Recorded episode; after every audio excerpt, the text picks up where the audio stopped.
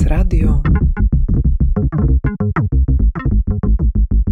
prezentuje.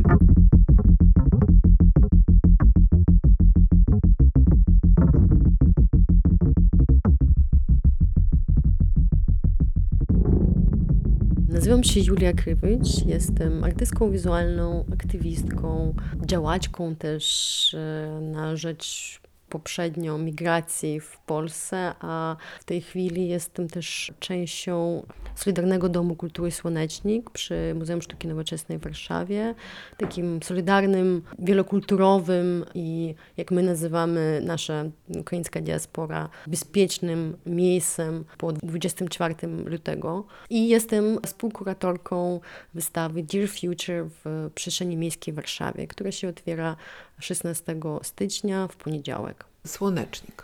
Został mhm. nominowany do paszportów polityki i bardzo tego gratuluję, bo rzeczywiście działalność Słonecznika w ubiegłym roku to było coś, co pokazywało, jaka jest siła sztuki, w jakich obszarach może działać, co może zrobić w sytuacji tak ogromnego e, kryzysu, ale nie o tym dzisiaj będziemy rozmawiały.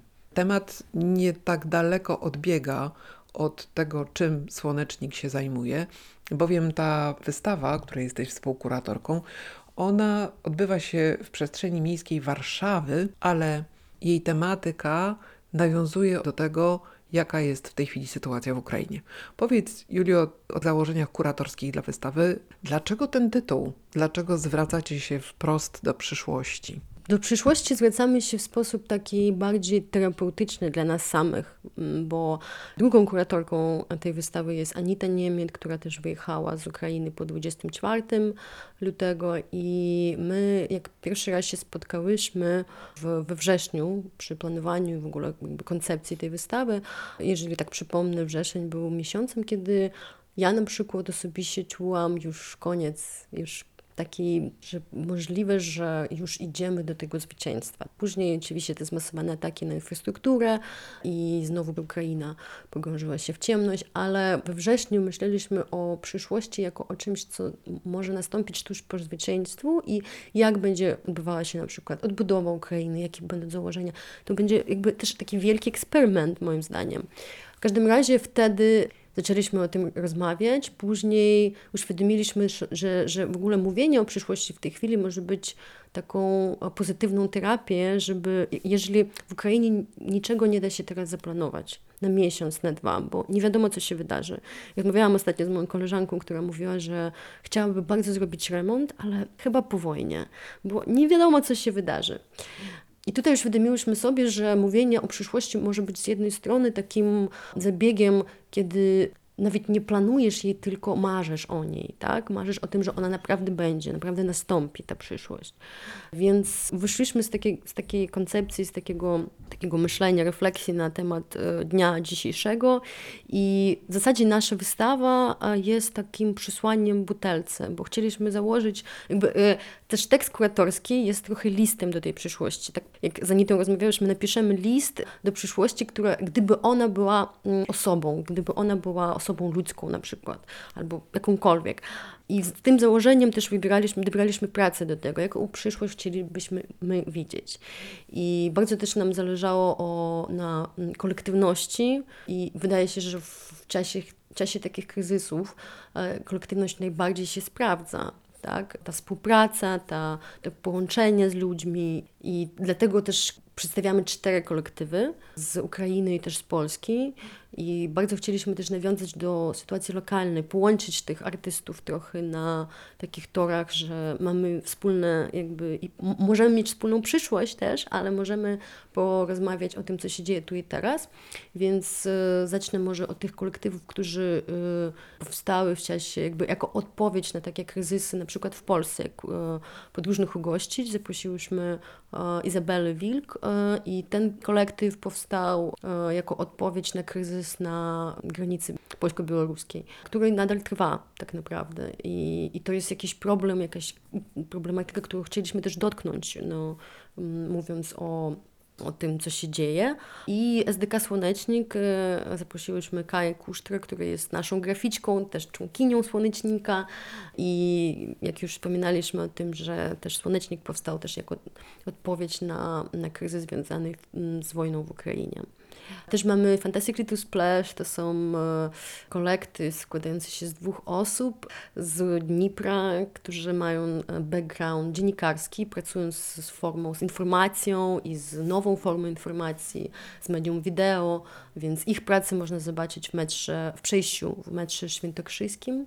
I Atelier Normalne, to jest kolektyw, który powstał w 18 roku w Ukrainie i tworzą go artyści z syndromem Downa. To jest też bardzo taki ciekawy element, bo też jak wybieraliśmy pracę i e, rozmawialiśmy o tym, kogo zaprosimy, wydawało się, że właśnie ta inkluzywność, ta dostępność sztuki dla mnie osobiście jest bardzo ważna w przyszłości i dlatego też Atelier Normalne e, tutaj są z nami i też ich praca jest jedna z takich najbardziej naj, ulubionych moich na wystawie. To jest praca Iriny Holobrodko, Czarny kwadrat Malewicza. W ogóle zacznijmy od postaci Malewicza, tak? To jest taka postać, która ma związanie z kilkoma krajami i przede wszystkim też z Polską, mm, bo ma pochodzenie polskie, ale urodził się i mieszkał w Kijowie.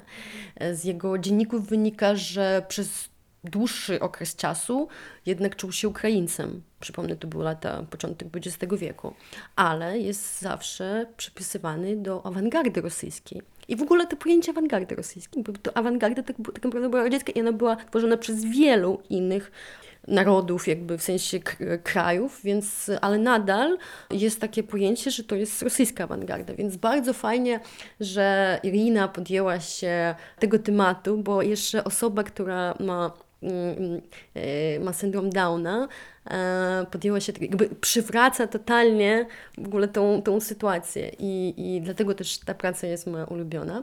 E, I oczywiście temat dekolonizacyjny, mój ulubiony temat w tym, więc nie mogłam tego ominąć i Oprócz tej pracy, która też moim zdaniem jest w tym temacie, e, mamy też Marię Maciaszowej e, Neon, który e, mówi Empire i jedna literka mm, się zmienia na Expire.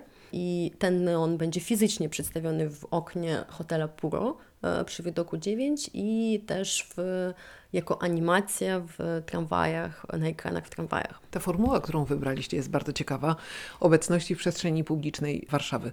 Powiedz proszę, na czym Wam najbardziej zależało właśnie na tym, żeby tej wystawy nie zamykać w jakiejś instytucji? Wspiera Was Staromiejski Dom Kultury, ale jednak ta wystawa jest w mieście, tam gdzie można ją zobaczyć przez przypadek, mhm. jakoś niekoniecznie kierując się intencjonalnie w, w, kierunku instytucji sztuki. Powiedz proszę, jakie znaczenie dzisiaj ma działanie sztuki w przestrzeni publicznej? No, dla mnie przede wszystkim to jest y, jakby, kiedy sztuka wychodzi z White Cube, to zawsze jest na plus, ale też to jest przede wszystkim y, zwracanie uwagi na um, przestrzeń publiczną, jako też na przestrzeń wspólną, że to też jest bardzo ważne moim zdaniem, żeby poczuć to, a szczególnie po, myśląc o jakimś takim postkomunistycznym jeszcze aspekcie naszego mm, odbierania przestrzeni publicznej, kiedy ta przestrzeń nie była nasza, to właściwie takie zabiegi wydaje mi się, że to jest takie trochę odzyskanie tej przestrzeni. Dlaczego ta wystawa akurat jest w, na nośnikach? Ona jest przede wszystkim na nośnikach reklamowych. E, to jest też jakby, wspomniałaś, Staromiejski Dom Kultury bo oni już robili takie wystawy i nie raz i oni przyszli do nas już z tą formułą tak naprawdę, e, która jest, wydaje mi się, też bardzo ciekawa pod względem ilości odbiorców oczywiście, jakby przychodząc mm, w przejściu metra świętokrzyskie, gdzie no, codziennie myślę, że bardzo dużo ludzi przysiada się z jednej linii na drugą, można będzie zobaczyć e, trzy prace artystyczne, co się wydaje mi, wyda, wydaje mi się, że nie tak często się pojawia. Obecność w przestrzeni publicznej rozmaitych komunikatów związanych z wojną, wspieraniem Ukrainy, ona stała się już częścią naszej codzienności.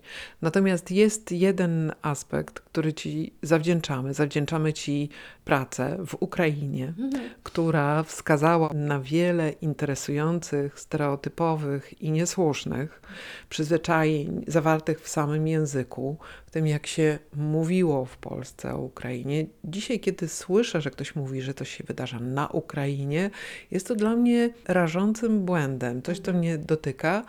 Powiedz proszę, jak ty to dzisiaj słyszysz w Polsce? Jak em, ta rozmowa się zmieniła? Jakie są skutki tak naprawdę Twojego działania? Bo to wiesz, bo to jest taki też przykład sztuki, która naprawdę wpłynęła, czy pojawiła się w momencie, kiedy temat, na którym Ci zależało, naprawdę stał się przedmiotem ogólnoświatowej wręcz debaty, a w kontekście polskim czasami wręcz trudnym, zwłaszcza dla tych, którzy lubią rozmawiać o Polsce i Ukrainie w kontekście dawnych konfliktów, jakichś zaszłości historycznych. I tu ta Twoja postawa i propozycja tego, żeby zobaczyć relacje polsko-ukraińskie na nowo, była czymś bardzo odświeżającym, ciekawym i właśnie takim włączającym do spojrzenia w nową przyszłość. Ale jak ty to widzisz teraz po tych kilku latach od swojej akcji? Tak, minęło 3 lata. Nie, mniej trochę, bo ja zrobiłam to pod koniec 19 roku. I wtedy mi zależało właściwie na tym, żeby podkreślić ten, ten stos- te stosunki i przede wszystkim migrantów ukraińskich, których na tamten moment już oficjalnie było około milionu e, mieszkających, mających karty pobytu tutaj. Ostatnio słyszałam takie mm, liczby jak e, 4 miliony osób, którzy zostali po 24 i mm, zarejestrowali się i pracują, więc mamy tutaj już prawie 10% społeczeństwa polskiego. No oczywiście ja, ja nie mam poczucia, że ja zrobiłam wielką, w sensie ja nie mam poczucia, że, że robiłam przez te lata tą pracę, tylko mam poczucie, że zrobiłam ją wtedy i ten rozgłos i to, jaki feedback miałam, no, co na swoje jakby barki wzięłam wtedy, e, właściwie też mi pokazało, że mm, pomyślałam wtedy, że chyba nie chcę i nie powinnam robić tego sama. Dlatego jakby dalej już angażowałam się bardziej w kolektywne e, praktyki. Ale jak w tym roku zadzwonili do mnie i powiedzieli, że Rada Języka Polskiego przyjęła już oficjalnie, oczywiście e, dla mnie to był nie, był, nie był szok, tylko bardzo się ucieszyłam, ale oczywiście rozumiem, że ten krok był podjęty ze względu na, na wojnę przede wszystkim, tak? Pamiętam jeszcze na początku, jakimś tam początek kwietnia, koniec marca tego poprzedniego roku, 22, jeszcze z jednym dziennikarzem w TVN się kłóciłam na ten temat i on mnie bardzo tak dowadniał, że jednak to jest poprawne, to w ogóle nie jest z tym związane. Więc e, oczywiście ucieszyłam się e, i mam poczucie, że zrobiliśmy, zrobiliśmy, bo też częścią, czuję się częścią polskiego społeczeństwa, że zrobiliśmy bardzo duży krok do przodu. Jakby w tym kontekście, bo mamy jeszcze wiele innych.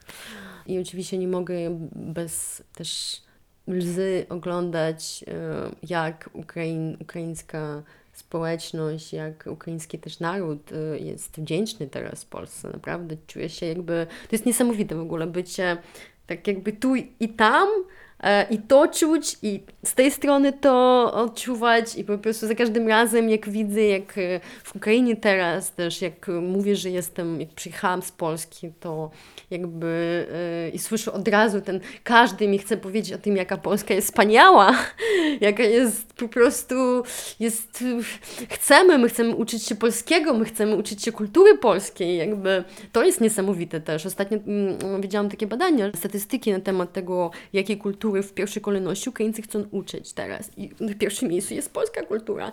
No, i właśnie ta, ten, ta, ta sytuacja z, z zmianą języka, która tutaj nastąpiła, wydaje mi się, że też jest częścią tego procesu. Wracając jeszcze do wystawy, Twój osobisty list do przyszłości, co na pewno by zawierał? Jaki punkt? Nie pytam Cię o wszystkie, ale jaki na pewno by zawierał? Mam takie bardzo praktyczne marzenie, żeby Ukraina weszła do Unii Europejskiej, bo mam poczucie, że to, za co walczymy teraz, to jest właśnie ten cel. I na pewno to się wydarzy. To nie jest marzenie. No. To już jest plan, to już jest rozpisany plan, więc e, to w pierwszej kolejności. Bardzo, bardzo, bardzo mocno trzymamy za to kciuki. Ja wierzę mocno, że się uda. Wszystkich zapraszamy w przestrzeni publicznej do tego, żeby czujność wzmocnić i oglądać Waszą wystawę.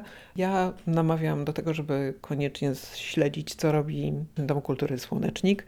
I Tobie, Julio, życzę samych sukcesów w nadchodzącym roku i artystycznych, i każdej innej dziedzinie. Dziękuję Ci bardzo za Dziękuję. rozmowę. Dziękuję Ci.